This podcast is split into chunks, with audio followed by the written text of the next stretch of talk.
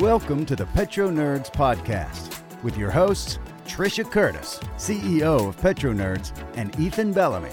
This show combines upstream and midstream expertise in a Rocky Mountain showdown, brought to you by Digital Wildcatters.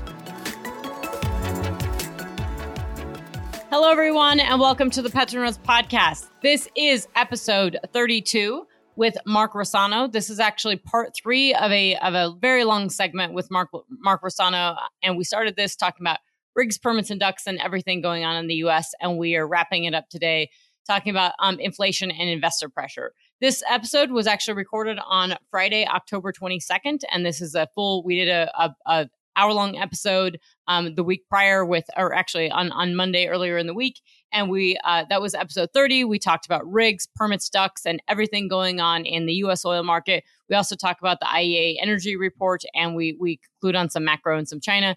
And then in the last episode, which kind of ended abruptly, um, and this will be a tack onto it perfectly in the last episode that was part two with Mark Rossano, that was episode 31. We talk about everything China and macro and the energy crisis. And in this episode today, which is a, a direct continuation on that conversation, in this episode today, episode 32, uh, part three with Mark Rossano. Mark and I are talking about inflation and investor pressure and ESG and everything that's sort of going on in the U.S. oil equity space. So really appreciate you guys listening and thank you so much and apologize for the um, for the putting this together. But I think these these episodes are, are a little bit better uh, broken up. So thank you so much. Bye.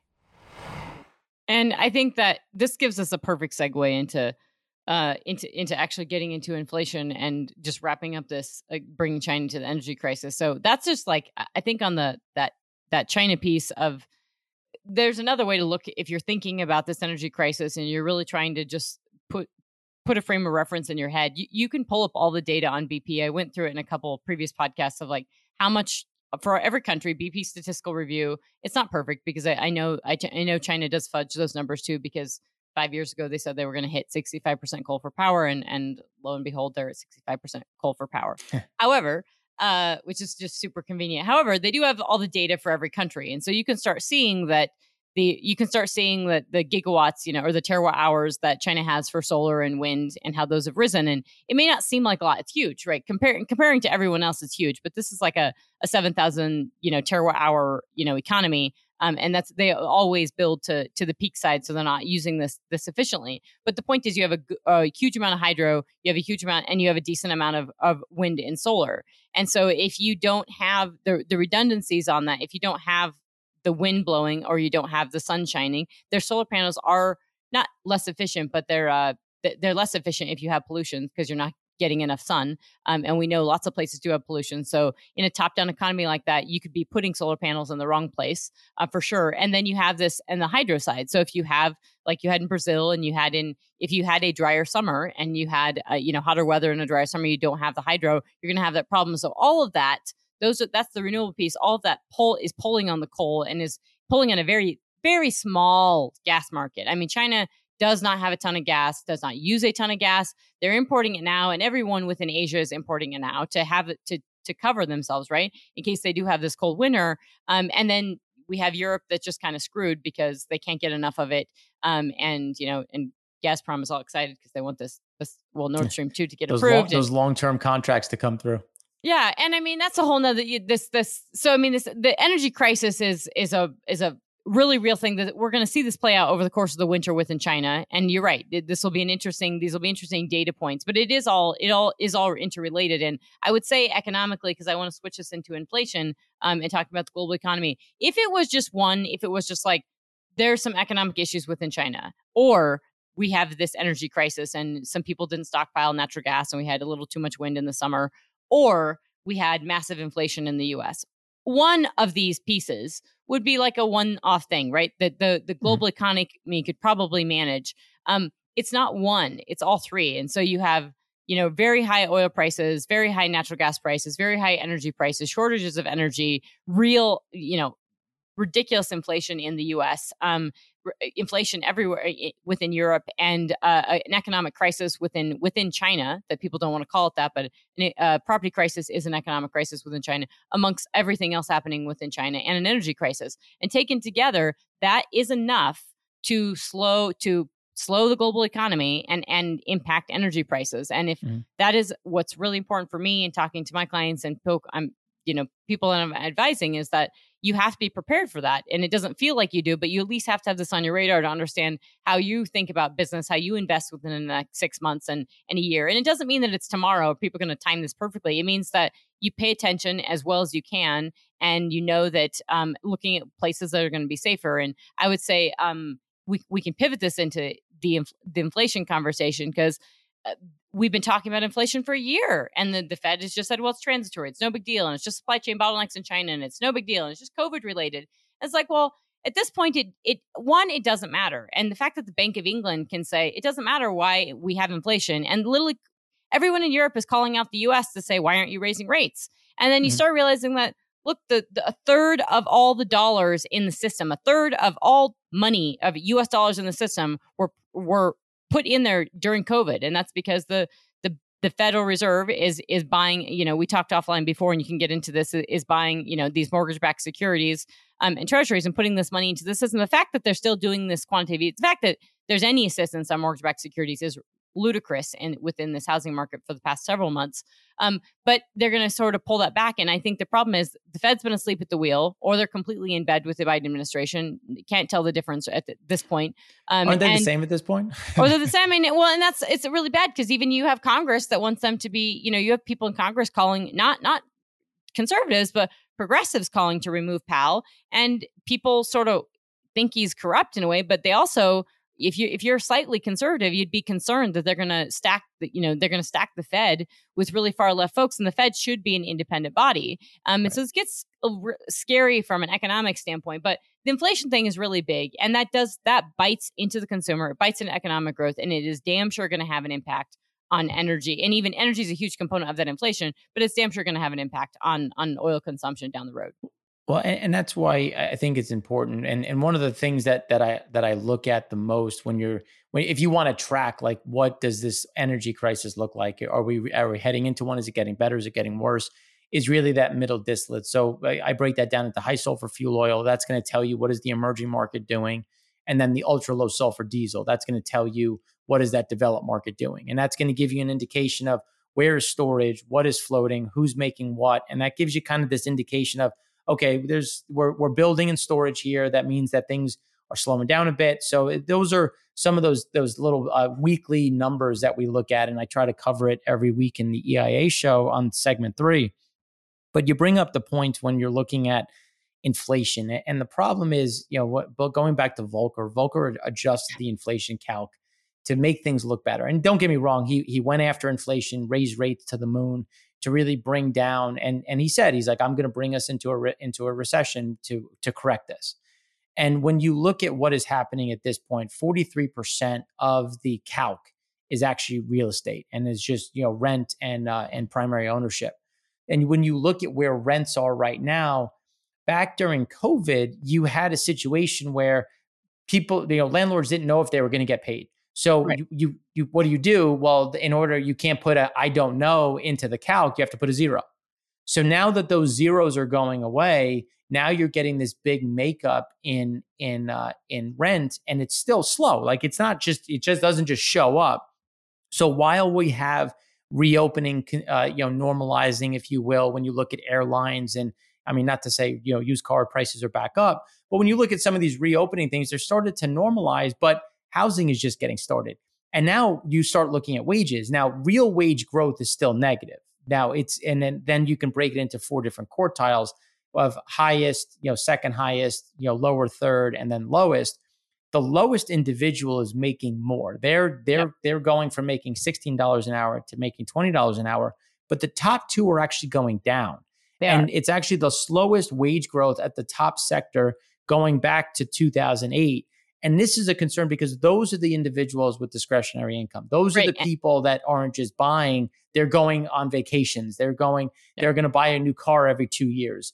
And when you look at the person at the bottom, you could say, well, they're getting richer or, you know, not rich, but, but they're wealthier. The biggest, they're the most impacted by inflation. So exactly. They, so not, and that's why richer. They're just literally paying the, right. the taxes on them. So then you look at wage growth over the since the 1970s that you've actually had negative wage growth. And now that's been you can that's skewed because we we've utilized more equity, so there's more equity pay, uh, payments versus straight salary.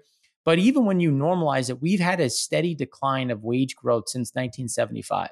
So now the question is if you start to make this up and pay people more, well, how do you how do you finance that? Well, you have to increase your prices. But I can't increase my prices because my input costs are going up and I'm already charging people the most I've ever charged them since I started keeping uh, keeping track of this. Then you look at food. Food is at a 60 year high once you factor in inflation. And if you take out inflation and just look at prices outright, foods are at a 10 year high and wheat just hit $10 a bushel, which is the first time, first time I think it was like since 2002. So we're looking at things that are just absurd in pricing. And the problem is, especially when you look at food, that doesn't go away. You know, this is this isn't something where I snap my fingers and I and I and I grow more beans. There's a cycle in this. There, there's a whole process that comes in but that's not and, necessarily a shortage of food, and that's the, that's the problem. Is I think the Fed and the media, especially, have, have, have showcased this and explained it as like, well, it's just supply chain bottlenecks. This is just like, oh my gosh, we won't have a Christmas, and oh, these rich people won't have a Christmas. It's not that. You don't. It's not necessarily a shortage of food. It's it's the prices of this stuff, and it's a. Right. This is why I get really concerned about the prices of energy for for lower income. Is that people are going to start turning down the thermostats this winter and that mm. impacts people's health people actually die from this and the same thing for food when it's expensive and you're lower income yeah you're making more but you're also you're you're spending it you're spending it at the grocery store and that that gets to a point where it's just it's not sustainable and it it, it is a super wonky inflation mm and, and split at the post COVID. But it's not to say that we're not producing enough wheat or we're not producing enough, I mean, enough food necessarily. In the in the US we're fine. I mean, we're exporters. So the problem right. is the people in Egypt that that cancel tenders because they get too expensive. But you bring up a great point when and and I've I've described it as when you have to choose between am I going to feed my family tonight or heat the home to 65? That is a poor decision that you, that you don't want to have someone make that choice. No. And that's what we're looking at is am I going to eat tonight or am I am I going to be under one blanket instead of seven? And that's and the, that that's is the a thing problem. that that's the thing that people when I have been telling people for an entire year or this this whole 2021 on this podcast is that we have not had high energy prices and inflation in the last 10 years. We have not had so we've had we you've seen high oil prices for sure. You've seen high mm-hmm. natural mm-hmm. gas prices. You have not seen that in tandem with all, rampant other inflation and that is damning to the consumer and the economy. And it's not seen well because people had, you keep hearing like Bank of America, like people have money in their bank accounts. Those numbers of what people have money in their bank accounts, they say it's like, oh, it's three to 5,000. And I realized that three to 5,000, you know, great to have in your bank account. It's really actually with these kind of inflation numbers and at the grocery store, that's not a lot of money. That's not that much cover for for folks to you know take care of their families and eh especially if someone who's to lose a job or anything and so it's that that cost of of yeah heating the home or and and driving your car to the doctor and um and feeding your family these are real things that there is no discre- there's no extra money to go spread around and um it's it's not going to work. And i think the the white house has made clear you know tried to make clear with their previous uh, spending plans and their spending bills that this was actually going to curb that 3.5 trillion dollar package was actually going to help these families and it was going to curb inflation and there's no way it can really curb inflation if you're adding if it if it's additional spending you'll add fuel fire and i think that's what why they're sort of pulling back they know that this stuff isn't going right. to work but in your opinion is there a good answer to solve this is it just is this some of it's so covid induced that we can walk it back and other pieces is there methods of policy or anything that um, I, you know, I don't have a lot of faith in our, our, our Fed at the moment, but that can be done that we can sort of stem. You know, uh, at least we can't impact You energy price will probably solve themselves, and they're going to get too high, and that demand's going to come off, mm-hmm. especially in Asia, and filter back. But what about for the eh, the the food costs in the U.S.? You know, the the, the problem right now is it's going to have to take raising rates, and that's that's the the thing that nobody wants to see. South Korea has already started to take them up. They've taken them up again. Uh, Russia actually had a big surprise to the upside. And, and that's really the only way to start getting in front of this and to try to slow down some of this and make it more of a controlled slowdown instead of this out of control. I'm going to, you know, just speed into the side of a wall. And the the biggest issue that that we're looking at right now, especially when you start talking about these these decisions that people are making, it's that three thousand dollars that you've that you've spoken about. A lot of that is is also skewed to the top. So when you start looking at these individuals, and Arbor Data does a really good job of Google Trends and and looking at different movements, you've actually had a big increase in in in Google searches for payday loans and for oh, cash advances. That's, and that's a concern because the people that I mean, so the people that we're talking about that are going to be the most inf- impacted, those are the individuals that are searching for that. Right. And that means that they're already starting to pull forward some of this money. Now it's twofold. There's there's one thing of people are, have been sacrificing. They want to have a nice Christmas. They're worried about buying goods. So I think you could get one more surprise of retail sales as people. I, agreed. To, to, I agreed. I think I think people are going to pump. Actually, we might see some pumping because people are nervous they're not going to get stuff. So they're yeah. they're they're kind of hoarding now, or why not buy it now because I'm going to have more inflation later, and and just like screw it, let's do it. Plus, there's you still have the pent up demand, the COVID. I was stuck in my house for a year. Uh, damn it, we're going mm-hmm. on the vacation no matter what. Put it on the credit card. We're going to do it. And I think that has absolutely skewed, at least in the past four months. I think that actually skewed how a, a lot of economists and stuff are viewing U.S. data and ha- the health of the consumer. Is that people 100%. are spending people are spending stupidly um, and have done it all summer. And we saw it. You you went anywhere, you're looking around like, what is happening? Mm-hmm. That it's just ridiculous. Um, so that that's the thing. But sorry, go back to what you so saying, now you look at the PMI data that came out. Like our whole call was that you were going to get manufacturing missing estimates and services beating estimates, and we got that. And and I think that's kind of the last spike that we're going to get. And now you're going to see some of this, you know, paring back a bit. But to your point on how do we fix this? One, you get rid of forty billion dollars of, of purchasing uh, every month in MBS or mortgage-backed securities by the Fed. Then that leaves you because we're buying 120 billion dollars, 40, 40 million of MBS, yep. uh, 80 million of of um, of treasuries. Now you start you have to start walking this back. But the problem is, and you, and you talk about getting things passed in Congress. Right now, you look at rates and people say, well, rates are low because people don't believe inflation. It's like, no, rates are low because there's a bigger buyer than a seller because right. the Fed is sitting there buying. Now, as you have the Fed backing off, now you can start seeing rates coming up. And, and you brought up a point about why isn't the US raising rates? And this is the biggest concern right now because the emerging markets trade off of our 10 year. Absolutely. And that's when you start to see some of this friction because and and they've they've gotten ahead of it. They've you've started to see they started hoarding dollars, they've started picking up treasury purchases, trying to build build up their reserve capacity to your point on energy because everything trades in US dollars. So if I want to get my dollars now to make sure that I have at least have enough to buy the wheat, to buy the diesel, right. to buy the oil that I need just because I need some sort of stability, but that when that dwindles very quickly when you see rates going up. And that's that catch 22 of this is what we need to do, but this is going to make the pain that much worse at the emerging market level so one of the things that that I think can be used is using Fed swaps, which just means that you have a direct line to the Fed to access dollars and you don't have to deal with some of the cross currents that can be created by buying it in the open market. That would help solidify some of the debt backdrop. That would that would be helpful in tandem with I mean it seems like so that would be helpful in tandem with one immediately stop purchasing all, all the. I mean, you have to t- start tapering now aggressively, and yes, yes. you're going to hurt the market a little bit. Things are going to, it's going to get painful, and then you have to. I, screw to like wait until 2022 it's i think bef- by the end of the year it should be and it should have been and i tweeted about this a long time ago is that the fed should be raising rates before the end of the year this was like mm-hmm. in february i mean absolutely even if it's small because you're not going to have the, the fed has two, a couple tools and right. one of them it's it's basically interest rates. And if we have a slowing economy, you're not going to have any tools in your toolbox to slow to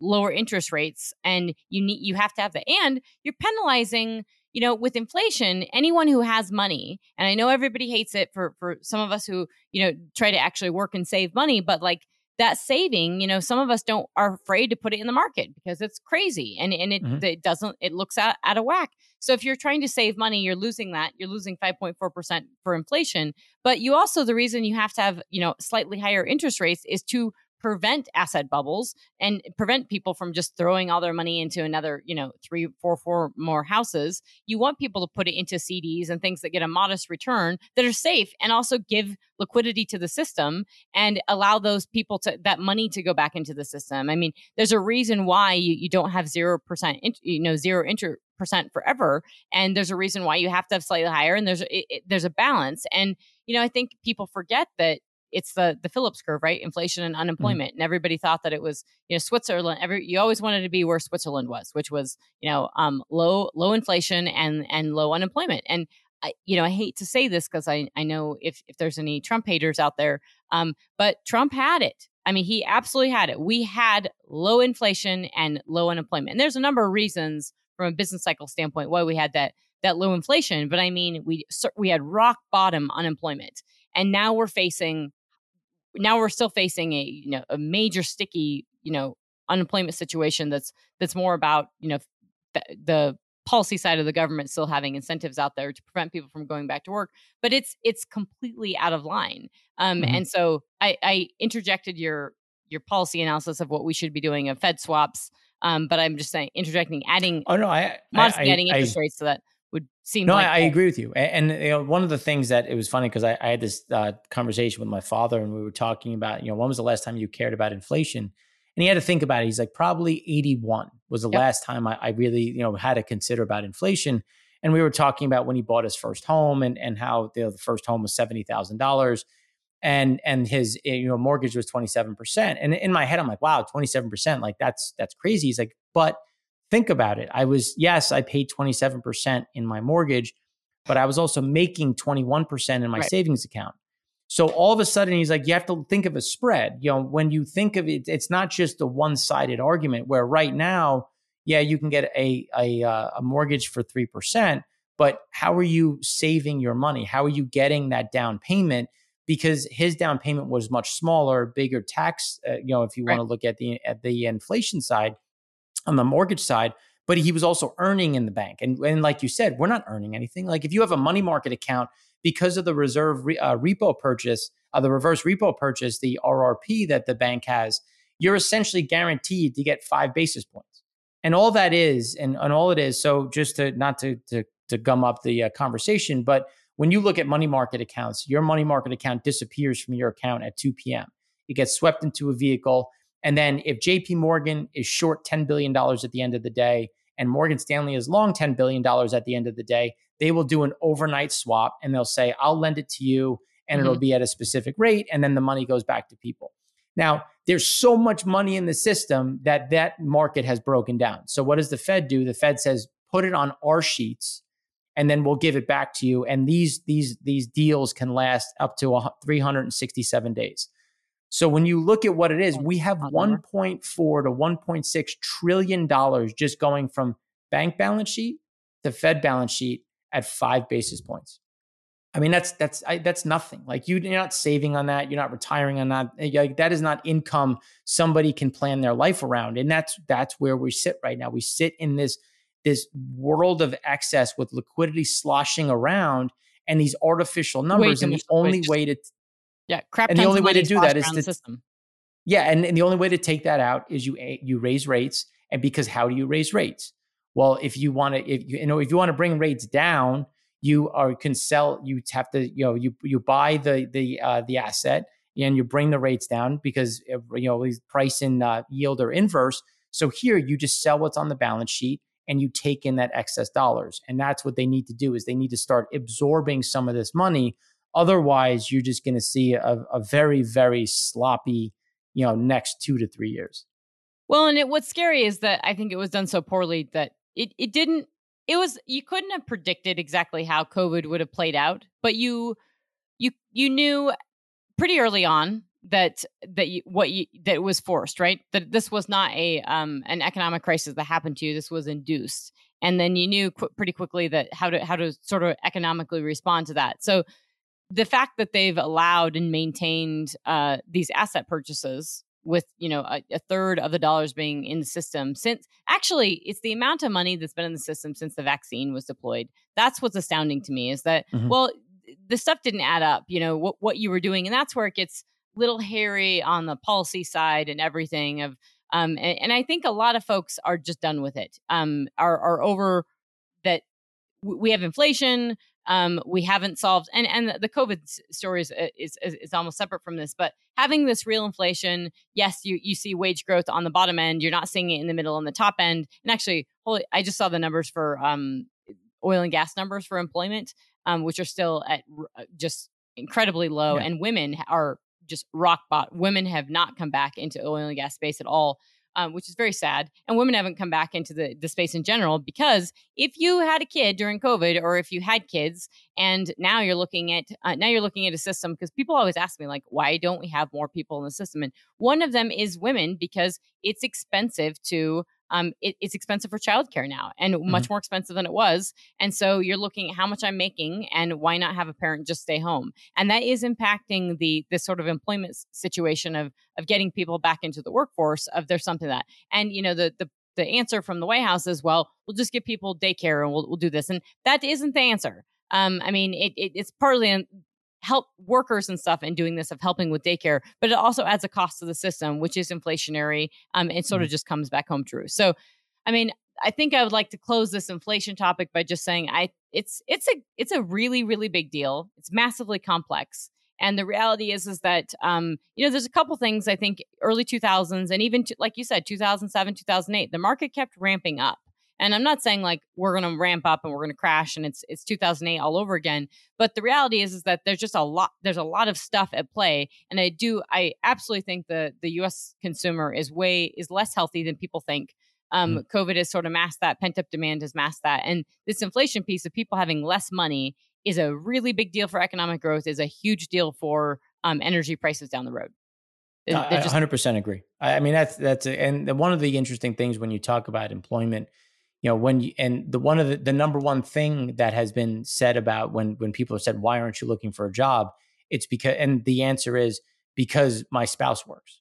And it's because that that childcare side but and then think of it on the other side. It's not even just childcare. What is the ancillary piece of that? Well that means if you're working then you have to get more takeout. Prices at restaurants have gone up so you're going to yep. try to cook more at home. You know there's so many knock on effects when you think of, you know, childcare, like you said, is a big one, but not the only thing. No, and that's where, that's why addressing it with policy is so difficult because the, you know the the economy is a living breathing thing there's right. knock on effects you, you know you push on a string and a million of them will will respond to the to the string push where how do you write policy to address all that which is why communism and and planned economies end up failing because you push too hard on one ignoring the fact that you're cracking everything around you. So nice when you look back. at this, what would you say? Nice circle back there with yeah. That so it, that's why when when you look at a lot of these different pieces, there there's so much at play, and, and and we just have to let the market be the market, and and we have to stop just pumping in all of this stimulus because another thing that we've talked about, and, and you alluded to it by saying we've pulled forward a lot of this demand, is what's called fiscal drag, and fiscal drag is just saying, well, you goosed money in, say, March. So we gave people $1,200 in March. So the things that they were going to buy in May, they bought in March. So you pulled forward all of this demand, but you're left with the debt on the back end. So then you create this fiscal drag that's come through, and then you usher in what's called the law of diminishing returns, which I've described it using pizza, but this one I'll describe it using beer because why not? Where when you think about drinking, uh, you know, a beer, one beer is great Two beer is excellent. Three beers, you're starting to get a little buzz. Four, you're starting to get a little queasy. Five, you're like, okay, I should probably stop. And by the eighth one, you're you're you're in the bathroom getting a little sick. So when you look at law of diminishing returns, there's only so much you can add before you're actually detracting. So then every new incremental dollar is actually damaging the system, not helping it. And when you look at how much money we we just juiced into the system, and the amount of growth we've achieved, I mean, this is the clearest example of just law of diminishing returns just coming in and hitting us over the head where every new incremental dollar is not going to be helpful. There's going to be a point, and China found that out the hard way, where it's actually negative. And and I think we're we're we're right on that that that that uh that precipice of if we do that 3.5 trillion, I really don't think it's going to have the effects they want. I think it actually have the negative impact that they're uh, that they're looking to avoid? Well, it's uh, one. I I would say that it th- that's a really really good way to summarize that. So that was awesome. Um, and it actually lets us jump into this uh this investor this this investor piece and in interest rates within the stock market. Um, and I know this is a long podcast, so we may actually there's a there's a chance we may separate this or segment this into a, another part, just because I have no idea if the listeners can handle uh, an hour plus. But we're gonna we're gonna continue, and, and I may break this out into another segment. But um, anyways, the this so you comment on that that 3.5 trillion dollar package and i think that the resistance that people are obviously having now facing within congress because it was like oh this is a sure deal this is happening. I think one they think that um, the economy is not doing well um, biden's poll ratings are tanking and they're going to get blamed if they pass this they're going to get blamed by their constituents for continued inflation. And the reality is is that policies is it is a button that you push, right? But the economics are moving, as you said, it's a living, breathing organism. So you put a policy here, it takes it takes years and months of implementation, and things have already changed. And that's why that's why you can see things like the ethanol mandate when we were we have to blend certain amounts of, of, or certain volumes of ethanol it doesn't always work because it doesn't match up to the economic realities so you just have to be careful when you're doing things on a you know a fiscal side and you're doing things on a monetary side that they tend to not add up perfectly. Um, and it's that we're seeing that the incentives of the economic incentives, unemployment benefits were huge. I mean, paying people to not work did not help anything, um, especially in the especially in the last months of the of the summer months. I mean, that certainly did not help when. And you heard it from every single restaurant if you went out to eat and you're waiting an hour after you have a reservation or you're doing anything and they say, "Well, we just don't have any staff." And and you say, "Well, what's what's going on with that?" And they say, "Well, we have people come in and interview. We have people that we hire. They don't show up. And then they say they only took the interview because they wanted to maintain their unemployment benefits. I heard that so many times, not just this was at KOA campgrounds and everything. And you saw the KOA was literally used to be staffed with younger people and it's staffed with with older people who should be retired, but they're working because they they can't get anybody. So that you you did a really good job summarizing that and i just i just think that's reality but it does mean that if the fed does raise rates right and they're going to they're going to have to slowly raise rates or or we're just going to have to knock out this fed. And uh, other countries are doing it. Bank of england is saying this like folks are uh, we have monetary authorities across the globe that are going to have to start raising rates. Um, that means that and I, I said at the beginning of this podcast i wanted to talk about you know ESG and investor pressure. I think this is a, a big reality on on tech, right? On on all these spaces that we've all been. Let's have a SPAC, and this is amazing, and EFTs, and just just everything is everybody's going bananas, and it's just awesome and, and exciting. Part of that is extremely low rates, and the fact that you know solar companies and wind companies and battery companies and anything green can just borrow money um, on the cheap and then go make their stuff. So we already know that valuations for a lot of, of US equities and, and foreign equities are are way over their skis. But part of that is because especially now if you're if we're if they know interest rates are going to be higher, their ability to get money and borrow is going to be less. It's no different than when it was in the oil patch and people said, well, these oil companies have been able to borrow for nothing, but now rates go up and then they're in trouble. Um, or they or their access to borrowing, not rates going up, but their their access to capital will go down. It's the same thing if you're if you're rate. So I think this investor pressure makes me think about this in a different way. Is that this has been it, it's largely wind, solar, and battery, and and you put green on it and you create a SPAC, and and that's great. And you have this massive ESG pressure, partly from you know obviously we're hearing it from the White House with the the climate change executive order 14008 that started in January. We have the Treasury trying to push it as well, looking to actually you know regulate the SEC actually trying to regulate within the space but it's all this what people believe and perceive and see and feel for what is ESG and how's it weighing on the investor and how's it weighing on the generalist investor and that has pushed people to or, or supposedly pushed people to leave the oil and gas space which they were leaving the US shale space before the ESG pressure because they just weren't getting the returns. But then it's now sort of the nail in the coffin. And even with $83 a barrel, you don't have people fly and you do you have some institutions and folks saying you got to get back into energy because this is inflation this is just where you need to be to diversify your portfolio. But the reality is is that you have this pressure from investors which i've criticized in previous podcasts and talked about which i don't think is is always accurate and i don't think operators should be necessarily chasing it because it's a moving target too. These investors change their mind of what they exactly want. But this esg pressure eh, pressure i think is really important to think about how real it is, what it is, and what it's actually the dislocations it's creating, not just in the US energy space, but in, in the global energy space of how people are investing in oil and gas and what that means for the energy crisis and reality of, of how we're going to be using this stuff. And that's where you've started to see some some greenwashing where guys are are looking to do things just in order to say or show that they're making progress to bring down some of their uh, some of their costs. So if you look at something like a, a refiner or petrochemical, you know how how can they utilize more hydrogen as fuel? Not because it's going to make them money, but because it shows that they're that they're addressing the carbon footprint. You know the things that are being done, and it's more along the lines of not because it's a good business decision, but to preserve capital. And now the difference is, which is obviously, like as you said, sometimes it takes years to to move things through the system.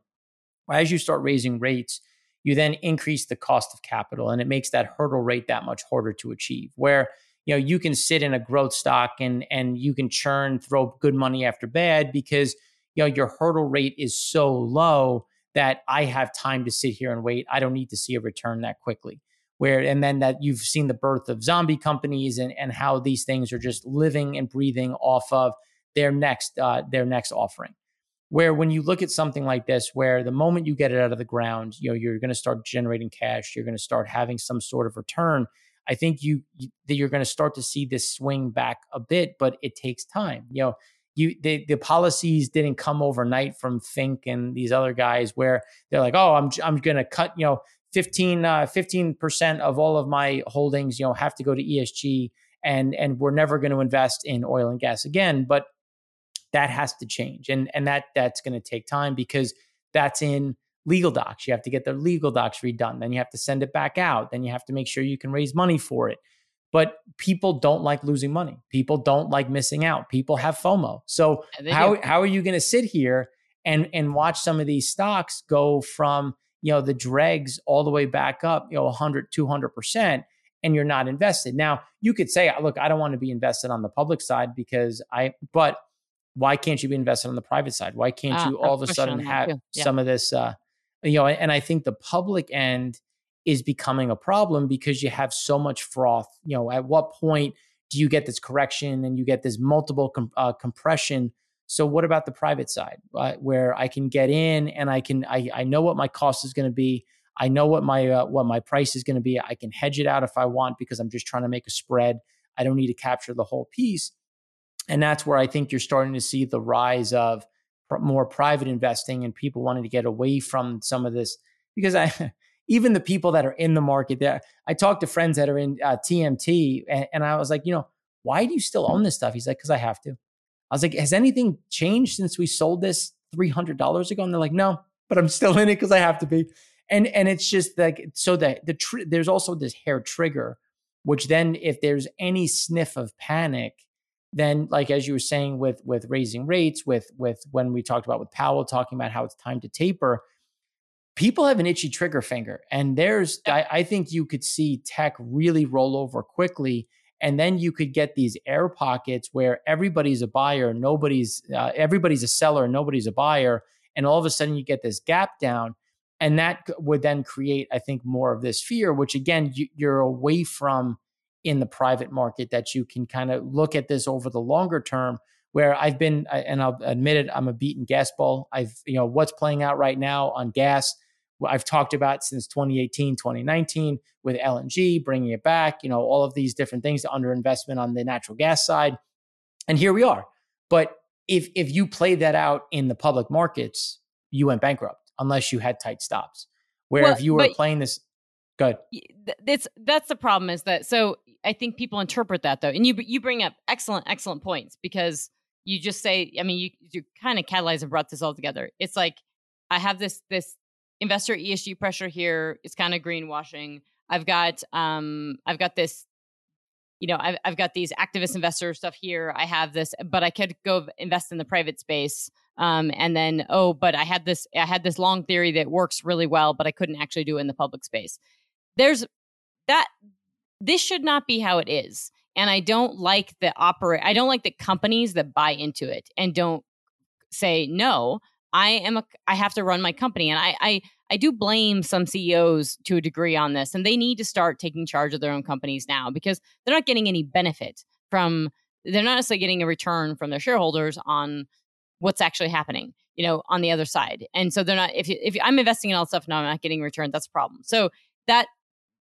one, they don't know how to define the ESG, so they're chasing it, and you've got the FOMO Mhm. and you've got all this stuff. So that's all kind of put together. But two, you have this thing like so. Engine number one. Um, I listened to the CEO speak the other day, and it was it was very broad base of like this is what we achieved with Exxon, and that we're trying to educate people that look with the small dollar amount you can get three board seats, and that it's really about what you believe in, and that you know we're pushing Exxon to think about long term growth, not short term. And I just thought that's really ridiculous because do they understand how the hydrocarbon how oil markets actually work? And do they you know to me i think it's very easy to have a very uh, it is easy now to have a long-term bullish story on oil and gas. And in fact that these board members even though they're independent directors um, could be influencing this in the wrong direction. And the fact that just engine number one raised money on the back of all that publicity for a green fund is just uh, it's a it's hip, it's hypocrisy and it's it's wrong. Um, but the private equity space or the private space, I want to get your thoughts on this before we close. And that's that they don't, eh, they've been influenced by tech as well. So the PE Mhm. side or private equity, and maybe different than just private, because I do think there's a role for just private investors that have done a good job in energy and different things. And I, and overwhelmingly, I would advocate to be private because you have must, a lot of flexibility. But as we talked about in that previous podcast, being private, you're you ratchet up, you ratchet down, especially in, on the oil space. Private equity ha- steps over dollars to pick up dimes, and they mm-hmm. are highly influenced by tech and and FOMO and everything. So in the energy space, I would say that they are just trying to save themselves. They hedged in with four handles in in 2020, which wasn't smart. And now they're not capturing upside oil prices. And really, if they're thinking about energy, they're probably going crazy on green and batteries, and may not that may not come to come to fruition in the way they think it is. So, I mean, I just love it. Is is that private equity space like? I think they need to be a little better educated. I, I agree, and I think that that provides a lot of opportunity. As you've seen uh, a fleeing from from the market, and that's where that's actually why we created the private equity fund that we created because there's this huge opportunity, and there's this this missed uh, you know this missed chance to really make a difference. But again, driving the narrative where it's not fossil fuels or renewables it's and there's both. You like it's a basket approach. You can have both. There are part like las vegas solar's fantastic. Florida solar's fantastic. You know you go to you go to the to the northeast with with winter you know what? You're gonna need some coal and that's okay. It's okay to use coal. It is okay to have that. It, it's like Dude, and, and so yeah. and it's okay to build pipelines for gas. Like there's there are things that have to be done that have to be strategic because and again like you know we, can debate on on what it is but for me natural gas isn't a bridge fuel it's a fuel of the future. And it will be a fuel of the future for as far as we can see until we can figure out cold fusion. And even then we'll probably regulate that to death and we won't even have that make money.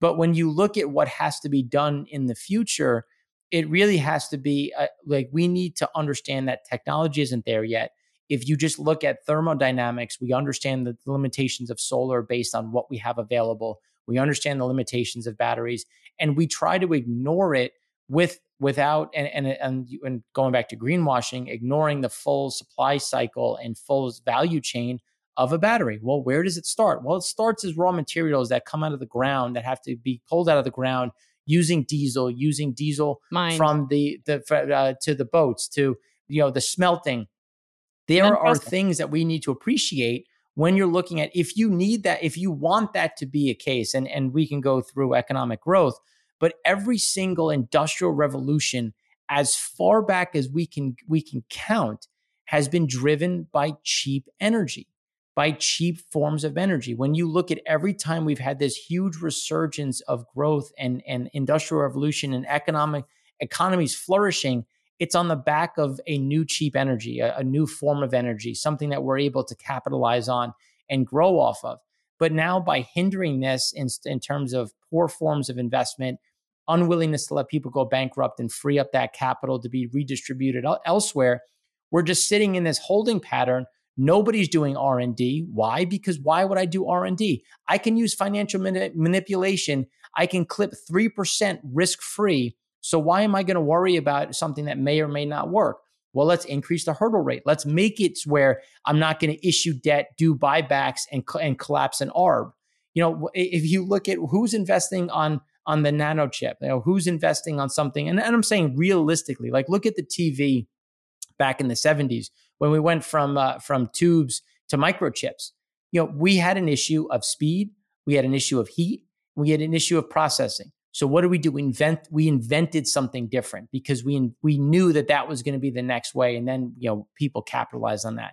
We need to get back to that. We need to get back to this investing, this R and D. You know, let's figure out a way. You know, we're, we're capturing what twenty percent of oil in place. Let's figure out how to do forty percent. You know, there's there's going to be a way. Somebody will figure it out.